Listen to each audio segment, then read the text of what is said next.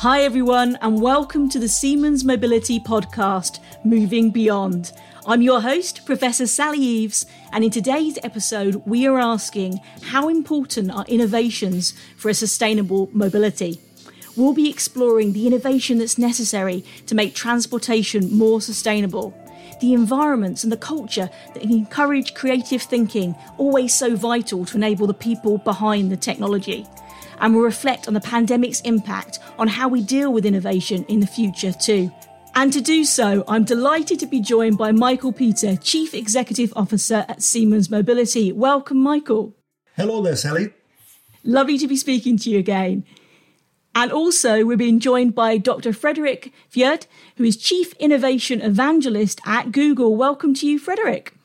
Hello, everyone. Excited to join you here today. And thanks, Sally, for having me today. Oh, my absolute pleasure. Very warm welcome to you too. And actually, Frederik, if I go to you first on this, I'd love to explore a little bit more around your role as Chief Innovation Evangelist at Google. And really, living at Silicon Valley for a number of years now, do you still think this is the breeding ground where the most exciting innovation is thriving? That's a great question, Sally. Uh, you know, I deeply believe, and I think we now have some evidence, that innovation can happen everywhere. And creativity exists in all of us. You know, as an innovation evangelist, I help grow an innovation mindset with our Googlers and Stanford students, not just in Silicon Valley, but really globally with people from around the world. And I'm actually joining you today from above Silicon Valley, so to speak. And like everyone else on this planet that is now working from home or working from anywhere, so to speak, we learned in the past year that we can work from anywhere. And we can also innovate from anywhere. Absolutely. Absolutely. And I love something I read about you, actually, when you were saying about how you draw inspiration from kind of that view in the mountains and also just seeing your, your children play, et cetera, as well. I love that. And I'd love to cover that a bit more later. But thank you so much for, for that introduction. And Michael, now if I turn to you, so if we look at that fourteen-year milestone now that we have for the railway achieving that two hundred-year-old uh, milestone, quite incredible. So without the steam engine, we'd have had no railway. Without railway industrialization, we wouldn't have had the shaping that we've had now for the second half of the nineteenth century, and it's still so critical to everyday lives today. Do you believe rail-based systems can trigger another social transformation, once again, through innovation?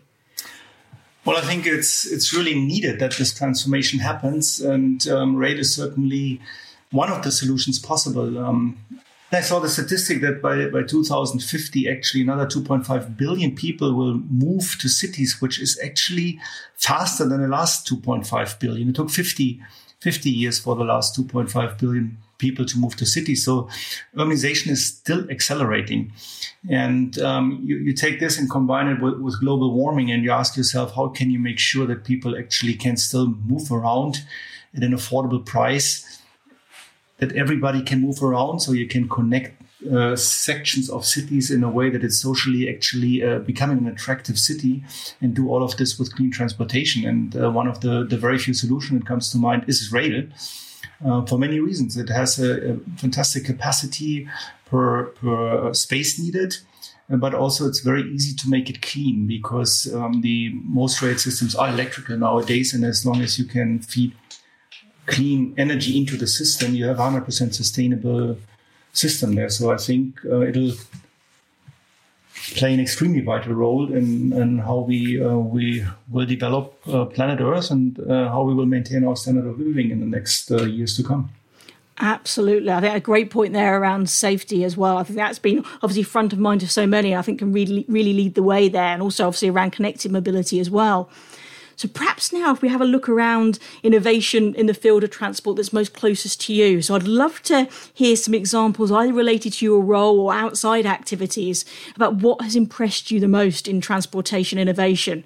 And outside of that too, maybe what do you think should have been introduced and maybe should have been available a long time ago? That's an interesting question. Um, so what probably impressed me personally the most in the field of transportation are actually ships, or more precisely sailboats, because they are powered by actually two things: nature, so wind, a renewable energy source, and the crew's courage, that explorer mindset of the captain and the crew. So everyone on a, on board shows that explorer mindset and needs to trust each other navigating the open sea. And sailing, you know, this ultimate freedom, the experience of being at one with nature. So this form of transportation and the mindset you need similar to an innovator impresses me really. And that's why we spend a lot of time on our sailboat too. And I want to continue to grow these mindsets, uh, you know, with my children, with my family, friends, and, and others. This, re- this really, this mindset of an explorer. So actually, when you ask me what impresses me most in innovation, I wouldn't think of transportation firstly. I would probably think of telecommunications. If I think about this little thing, voice over I P, how it has changed the world. And with the telephone today, you can also speak, but uh, really it does six million other things. And I ask myself every day, how can we bring this innovation spirit into, into the railway world? And um, so that's that's more the angle that I take there. And kind of drawing on from that, I'm looking at sustainable means of transport. What's your take on locally emission-free railway? Um, do you think that is a sustainable means per se, or do you think we need more innovation around the development of sustainable mobility? I think railways in itself are extremely sustainable. Um, the uh, rail vehicle uses roughly five hundred kilograms of material per passenger, so it's a lot less than a car.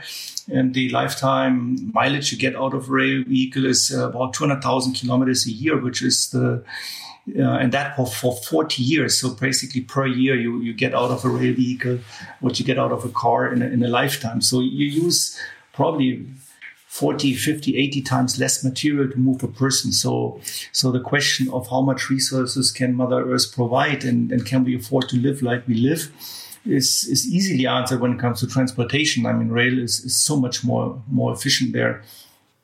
So reflecting on milestones, I mentioned earlier around the two hundred year milestone. Do you think, and maybe Frederik, a question for you, that innovations have a particularly hard time when they question elements of a system that's been so well established and proven over time? Yeah, so uh, Google just turned twenty-two years. Uh, so we are far away from a two hundred years um, um, milestone. Um, and we have seen that everywhere innovation has a hard time in the beginning, because it usually means change. And people usually don't like change. So how do you react to a new idea? That's the question uh, I usually ask people in organizations. And it's fascinating that most of the time you actually hear uh, what's called a negativity bias that is built into our brains. It's basically a bias that helped us to survive in the past. It's when you hear a new idea or something is changing, you usually react uh, in a way that points out the mistakes or the flaws first. So I can give you an example on how that actually shows up. If you want to close your eyes for a moment, trust me here for a second. Fantastic. Doing that now. One plus two equals three. Two plus four equals six. Four plus four equals nine, three plus two equals five. You can open your eyes again. And so what happened is that most of us have this immediate reaction when I share the third equation that is wrong. Four plus four doesn't equal nine, it equals eight. And so people immediately stick to that third equation instead of focusing on the three other ones, saying like, huh, interesting, seventy-five, seventy-five percent of those equations were actually correct. So great job. It is really built into our uh, brains, that negativity bias. And so what I would say is that, you know, we need to focus on the positives. We need to develop that optimistic mindset to really see a chance in a new idea, an opportunity to do actually something better. And so for me, that really comes in that quote of uh, Seneca. Most of progress consists in the desire to make progress. So you have to have that mindset that you want to move into the future, that you want to move forward. And so optimism really helps with that. And so I personally can't wait to live in the future. Can you? I love that example. maybe twisting that slightly, you were talking very much about that, you know, inbuilt resistance to change to a certain extent. Turning that around to a question for Michael about not resistance to change, but maybe immunity to innovation. What do you think about the railway industry as an example of that? Is the concept too good? Is that why some of the issues we've talked about are the way they are? What, what's your thoughts on that, Michael? Well, it's not too hard. I mean, if you think about railways, it all started with a fantastic innovation, like you rightfully said. Um, I think one of the very first applications to convert electricity into movement and vice versa was the generator and then the electric motor, which actually was uh, directly applied to, to um, electric locomotives. The the issue is, and I think you, you mentioned that, if you have a huge system uh, like we have today in national railways and you want to innovate within that system, then it becomes very, very difficult because everything you touch has interfaces and uh, you have a lot of this negativity that Frederik just mentioned. Oh, if I do this, what what do I break? So I think one of the of the answers is really to take people out of their normal um, space where they are and out of the the constraints and let them think freely. And the challenge is, of course, that at the end of the day, you have to bring it back to the rail world, uh, railway world if, if you want it to work. There is uh, fantastic innovations out here. And I must say, maybe we're two generations late. But this idea that I mentioned with the telephone to actually go when you control a railway network, not anymore by by analog technology, but make it actually also over I P, so you can control all elements in the field everywhere, basically just applying industry standards like I O T networks, and then make it more abstract and use artificial intelligence to optimize networks and how you run trains, um, will uh, have a huge impact on, on, on your networks and a huge benefit. That, and that's a nice thing, once you, you crack that nut in, in the railway industry, the benefit is real and is, is comparably large versus many other applications. So if you can if you can run on the same network thirty, forty percent more trains, just imagine the, the huge cost of building additional rails, uh, of, of drilling more tunnels, building more bridges to increase capacity. I mean, you're, you're talking about thirty years of construction and uh, tens of billions of, of dollars or euros that, that you would have to spend for for single railway line today, and, and to being able to be able to, to actually get that type of increase of efficiency in an existing system just by uh, applying new new thinking about the system is is of course a huge reward and a, and a huge motivation um, to to making these these improvements. Absolutely, absolutely. And the ripple effect of that innovation across the ecosystem as well, I think, is something um, to, to bring to bear as well. And maybe we should pause for thought here, actually. We're talking about innovation so much, literally throughout our conversation today, but we haven't kind of paused to reflect on what we actually mean by that. And Frederik, I think you're the absolute ideal person to, to come in on this about how we should really define innovation. Yeah, thanks, Sally. Um, so To be honest, I don't think it's uh, very helpful to our listeners to go in depth into defining what an innovation is, rather sharing how to develop an innovation. And I found that mindset really matters most. And for me, an innovator's mindset consists of three things: empathy, expansive thinking, and experimentation. And all of that fueled by optimism that I talked about. So practicing those mindsets will help you grow as an innovator to then hopefully develop the next big thing. So we see experimentation happening everywhere currently. We see how we work from anywhere and experimenting in that field. We see that we shop in a very different way currently, mostly online. And also we see, you know, experiments that are probably bigger when you look at SpaceX and how they are currently experimenting, you know, launching and landing rockets and also putting men in space. So it's really interesting that we see that experimentation mindset happening truly everywhere at the moment. But for me, it's not about what an innovation is. It's really how to develop an innovation mindset. Excellent, excellent. Some great examples there. And perhaps we can draw on this a little bit more to look at the environments that help cultivate this. Um, so we maybe can talk about leadership and failure culture, but really how we're encouraging creative thinking and what that really means. So perhaps um, first to, to you, Frederik, on this, what would you say? I know you started kind of um, setting this up already, but creating an innovation environment, encouraging creative thinking, what does that involve? How can organizations support that? Yeah, it's a, it's an interesting question that we actually explored uh at Google uh over the past years too. So we were exploring that question, what makes a great team? And so we um conducted some research over two years and interviewed about two hundred uh, Googlers, our employees, and looked at over two hundred fifty attributes of uh, roughly one hundred eighty active teams at Google. And what we found was very interesting, that it really comes down to one ingredient that makes a successful, innovative team, and that is psychological safety. So that question on how we can take risks on teams without feeling insecure or embarrassed. For us, there's no team or a good team without trust. And that psychological safety is a sense of confidence that the team will not embarrass, reject, or punish someone for speaking up.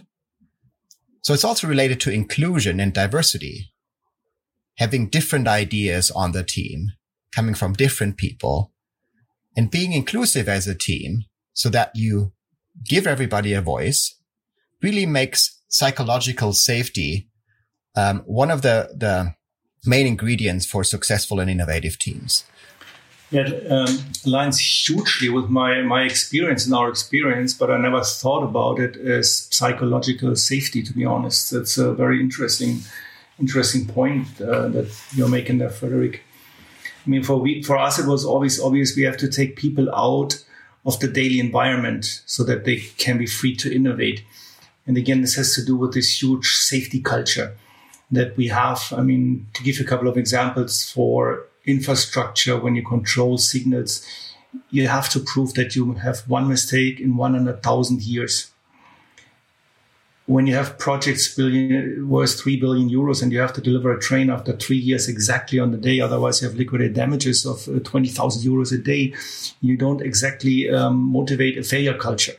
And when you keep people in this environment, the innovation that happens is pretty much zero. And the other one was always, well, if you only take people that have done what I just said for, for the last twenty years, there's no innovation. So you, you have to mix up the teams. And, and that's one of the big challenges in our industry, to become more diverse. Now we're attracting a lot of uh, young, young people from all over the world. Um, and we find actually they don't join us so much for technology and safety thinking. They join us because of the mission of how can we move people around and, and enjoy moving people around in a um, environmental friendly way. And then it comes back again to um, how do I mix this up with people who have the domain know-how and who have the experience, um, and, and, and that the idea of bringing them together in a way that they actually feel safe to contribute without being shut down by each other because they are so so so different is, is a huge part of the, the big innovations that um, we have, have been successful with in the past.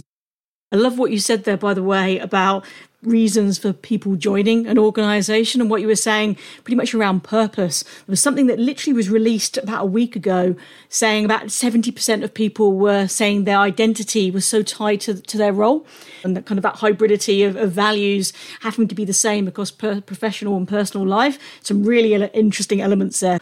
And perhaps, Frederik, go back over to you on this. And I know you've written about this extensively, but I'd love if you could dive into deep about how we can learn from failure. I think learning culture is such an interesting topic, but if we started from that point, I think that'd be really interesting. Yeah, that's a great question. Um, so first, I think we need to remove this notion learning from failure, right? And just uh, erase failure, because no one likes to fail, but probably focus more on the learning, because people usually like to learn. And one of the best ways for an innovator, or truly for everyone to learn, is through experimentation. So scientists, designers, and actually babies and children have something in common. They all learn through experiments, trying things. But if you look at an organization, the question that fascinating fascinates me more is how can you encourage risk-taking in an organization? And this is really where we can learn from nature again. So a while back, I was actually um, on a ship called the Entrepreneurship, sailing uh, literally at the end of the world with students from Stanford and from Chile, uh, teaching them on entrepreneurship and uh, prototyping and experimentation. And we found some penguins. And so we observed those penguins. And what's, what's fascinating is that when you look at penguins, when they're standing on an ice shelf, there's always one penguin that jumps first into the water. It's the courageous penguin. And all the other penguins are watching very closely to observe if that penguin comes up back again out of the water. Maybe they found some fish or they have been eaten. And so what tells us that example is that there has to be one person that jumps into the cold water first. That's the courageous penguins in your organization. And rewarding them for actually taking that risk is very important, because if no one jumps from that ice shelf, everyone dies. So really kind of like what we um try to do at Google, for example, is I introduced the Penguin Award in a team to really recognize the people who were jumping first, trying something different, and starting to learn. And so the Penguin Award was really giving that recognition to people, which they needed, because that signals that it's okay to take a risk because you want to learn and you want to help others to also learn too. Michael, back to you. How would you describe learning culture at Siemens? What, what are you seeing there? You know, how is the leadership supporting creative thinking and innovation? You know, reward the behavior you want to see and make it fun. Um, When I said earlier on that um, scale brings you five percent efficiency maybe in, in our industry, but uh, d- digitalization technology can bring you thirty percent job. I think the other part is motivation of your employees probably brings you forty percent, because I know for myself when, when I don't feel good, I, I'm maybe sixty percent efficient, and that's far away from one hundred or one hundred ten. I think I'm actually looking for a culture where you where you have small successes, and when it's a failure, you rather create a culture where you can laugh about it and move on. I think this is much more effective to, to also um, achieve long-time uh, engagement of the people and have them come to work in the morning and think, I want to change the world. I want to create something better than what we have today, and have this um, purpose that you said, keep alive and keep driving our, our organization, and, and, and hence then also produce the innovation and the, and the progress that we that we want to see. And, and this is the type of environment we want to create, and um, this, this is the type of culture we want to have at Siemens Mobility, that when people join, um, they have fun. At the end of the day, we, we come to work to do something something good and, and, and feel good about it. And I think this is one of the key ingredients if um, if we want to innovate. So that spirit of innovation is coming across really strongly here, isn't it? And you know, celebrating for people trying and daring to do something new. And perhaps before we move on to, to another area, um, I'd love to, to mention this to, to Frederik about creativity. I'd love you to share your take on this about credit, creativity is something that can be learned or something is a matter of type. I think it's it's interesting that we're all born creative, but what we're lacking is creative confidence. That confidence to actually turn our ideas into reality and act on those ideas with courage. So for me, it's really that uh, it's interesting as well that you can unlearn to be creative in a way that you lose your confidence in your creativity, right? And that is shown by actually, if you look at children and how many questions they ask per day, it's about one hundred forty questions or even more. And us as adults, we probably, the courageous ones amongst us, ask about four questions per day. And even those questions um, are not truly kind of like, you know, imaginary, that really help us to put a vision of the future out there. It's usually safe questions we ask. So I want to encourage more and more people to really tap into their creativity and their confidence to act on those ideas. you are asking a really tough question. Um, are you born creative, or can you can you train creativity in a single person? But but when you bring it back to the idea of a team, it's very easy. You, a team can be made creative much more easily, and I think it will automatically inspire every single person in the team to be more creative. And I think this, for a company like Siemens, is probably the much easier question to resolve with a much bigger outcome. And uh, hence, I would focus in my, my professional life. I would rather focus on that. And Michael, you you just uh, uh, in- inspired a, a thought as well, and that is around how you can support creative thinking and uh, support an innovation process in a team, right? I th- I think f- first of all, uh, giving that team permission to experiment. And therefore to learn, right? And we all, we humans look for that permission, you know, from our friends, from our, you know, parents, from, from, uh, our managers, from our leaders and so forth. And we really have that power to give permission to each other, to say like, yeah, let's, let's try something different. Let's try something new. And then the second one that, uh, was just inspired by, by your sharing, uh, Michael, is that, for me, the best leaders really lead with questions, not answers. Those what if questions that really open up that possibility space. For example, what if we can launch a rocket and land it safely on the planet again to refuel it in twenty-four hours to make space travel more affordable and available to people, right? That's what we're currently seeing SpaceX is exploring. Or Google once asked the question twenty-two years ago at Stanford University uh, by Larry Page and Sergey Brin, what if we can download the internet and make all information accessible and available to people around the world whenever they need it, wherever they are? Or another question I find fascinating uh, is from Waymo, one of our uh, former Google X um, uh, initiatives uh, on uh, autonomous driving. They ask, what if you could build the world's most experienced driver? That's what they're currently exploring. Or, um, what if we don't produce any waste anymore? Right. Um, or what if we can turn all our old plastic into anything? Right. So you can continue to ask those questions. And I think that really sparks some imagination within teams, within organizations. But leading with that question, I think, is very important if you want to build an innovation culture as well. Absolutely. And I think maybe a couple of other things just springing to mind as you're talking there about um, the diversity of experience that's making up the team um, to support creativity as well. And, and maybe things around, you know, I'm, I'm a big advocate of STEAM learning, but having that kind of um, um, confidence in creativity. And I think sometimes at school, certain subjects have been less prioritized. Um, so I think we need to embrace the, the arts alongside the technology as well. So I think the STEAM focus is an interesting area to explore as well. So really, really interesting take there. And we were talking about imagination. And uh, maybe if we explore the pandemic for a second and about the impact that's had on innovation, uh, in many ways, I think it's helped everyone pause for thought, almost like a three R effect. So, you know, to reflect and maybe to reframe and reimagine what the future looks like. So if we maybe explore pandemic in- innovation impact, what are you finding there? Michael, did you want to come in on that? I think there's small learnings and big learnings. Um, and one of the big ones when I related transportation is we've learned now all of a sudden from one second to the next that maybe we don't have to be all at the exact time in the office, that maybe we don't really need a rush hour in our cities that clogs up everything and makes the whole system so incredibly inefficient.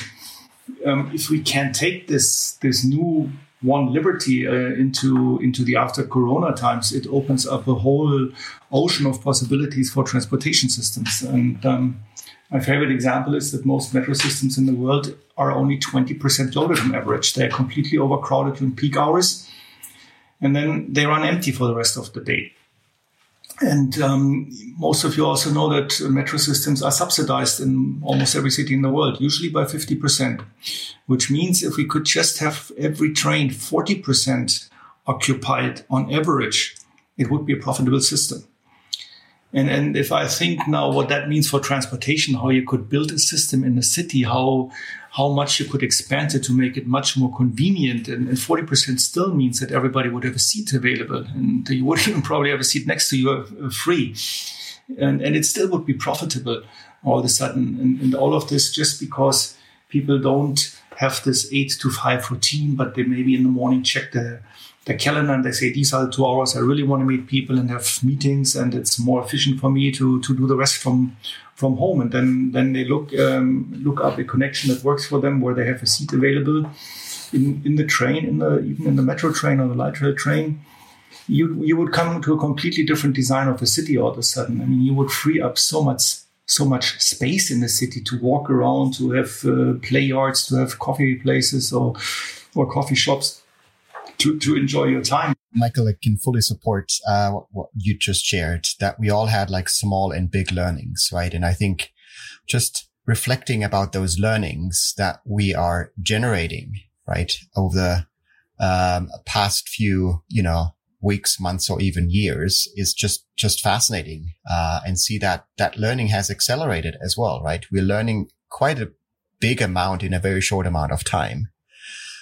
For me, really looking at the pandemic and the last year, um, it really, I feel it, un- it unleashed the best and the worst in humanity.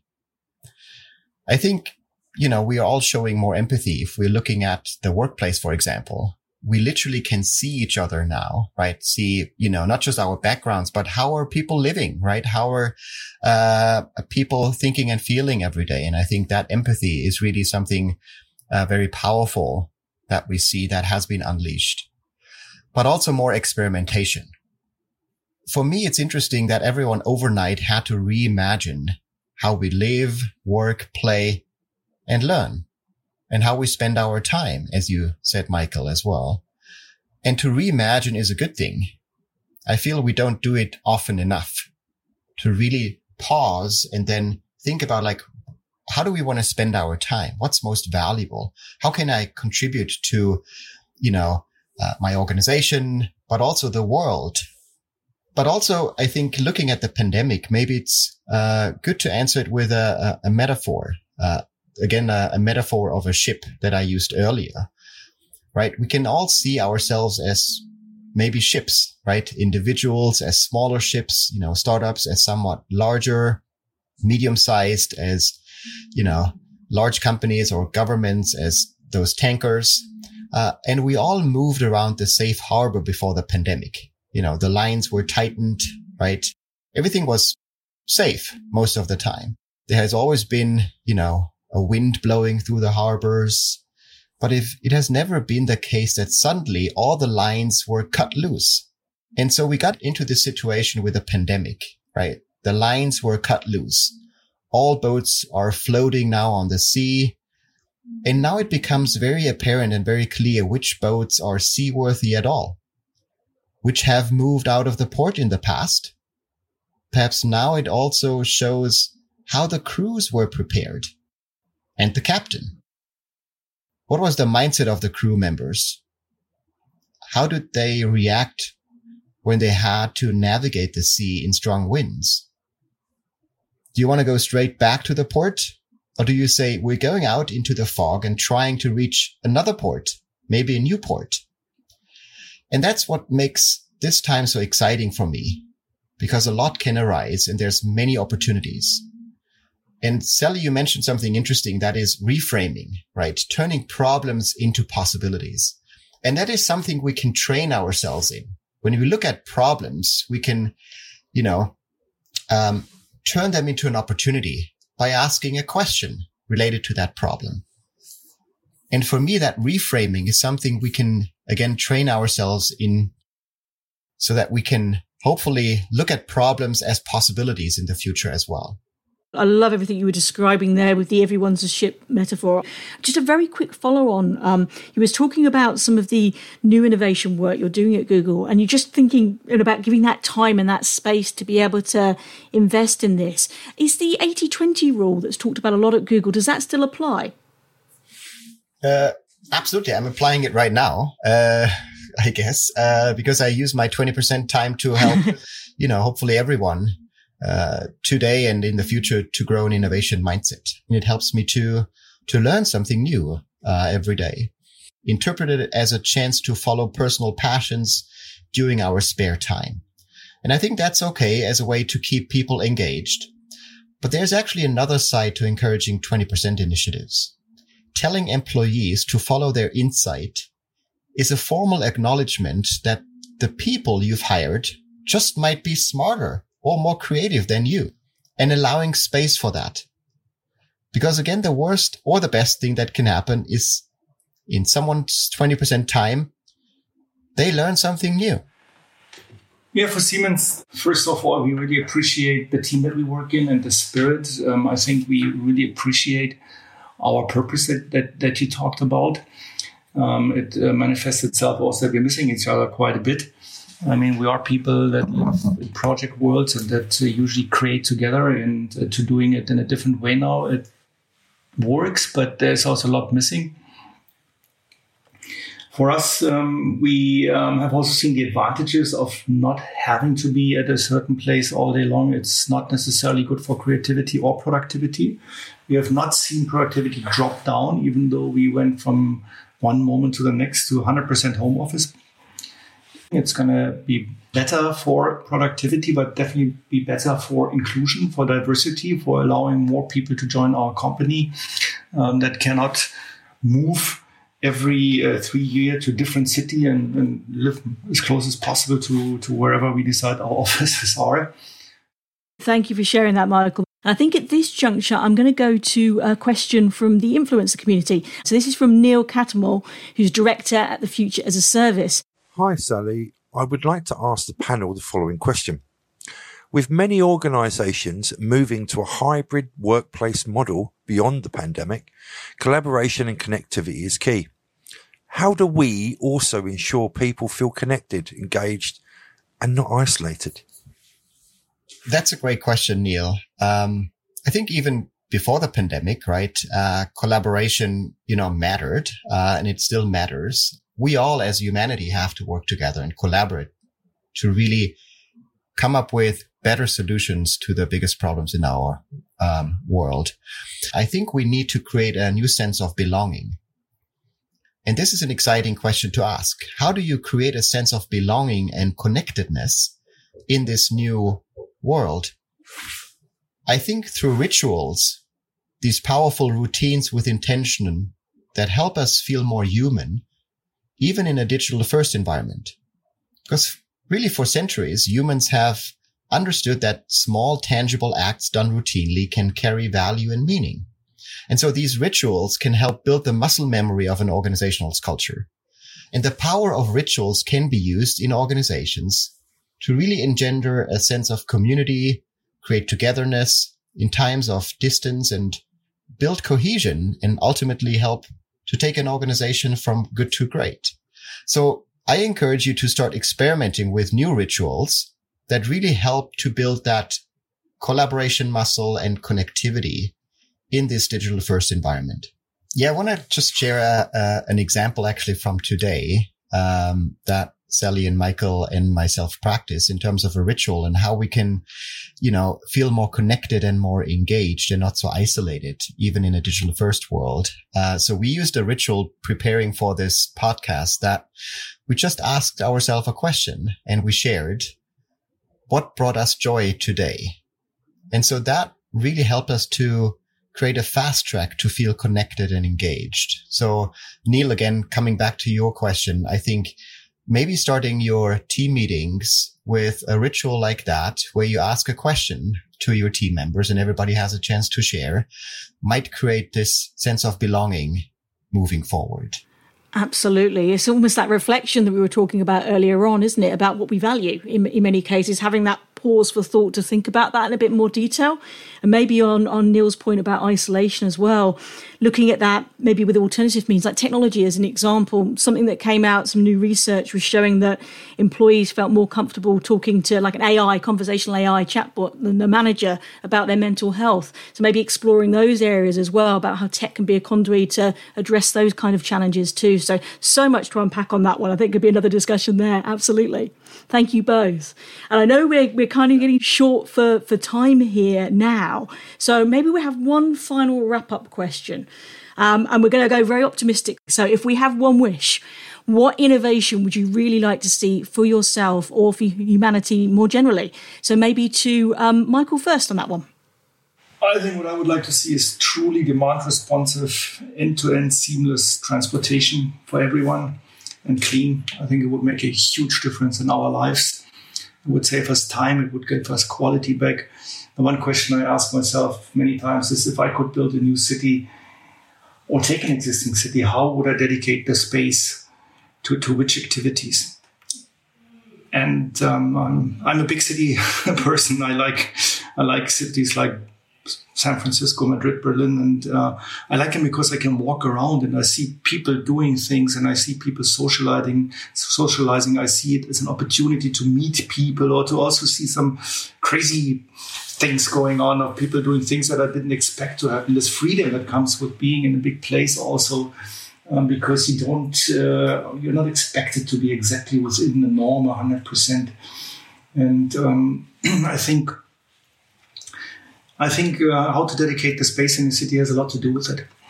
That's maybe the one thing I would uh, I would like to see resolved. I would like to see is that everyone starts to innovate, small or big. The future is not out there somewhere on the horizon. It's in our minds and the minds around us. So we have to bring these ideas out of our minds into the reality. And I think that would help make humanity leap forward. Absolutely agree. And I, I would kind of say, underpinning that as well, democratization of access to education, you know, to give that the, that holistic skill set, but also the skills confidence to apply them as well. What some, some great conversations there. Um, so to bring everything to a close, I just want to say thank you to you both for a fantastic conversation today, right across different realms of innovation and creativity in transport, but also beyond that as well, both in organisations, but individually and across our teams too. So thank you very much to Michael and Frederik. Um, and I'm closing out now our episode of Moving Beyond. And I hope everybody's enjoyed the, the conversation. We're also going to be sharing some follow-up um, materials as well, so we can keep that conversation going and follow up with questions. Thanks for joining us today. Thank you, and hopefully see you beyond. Thank you.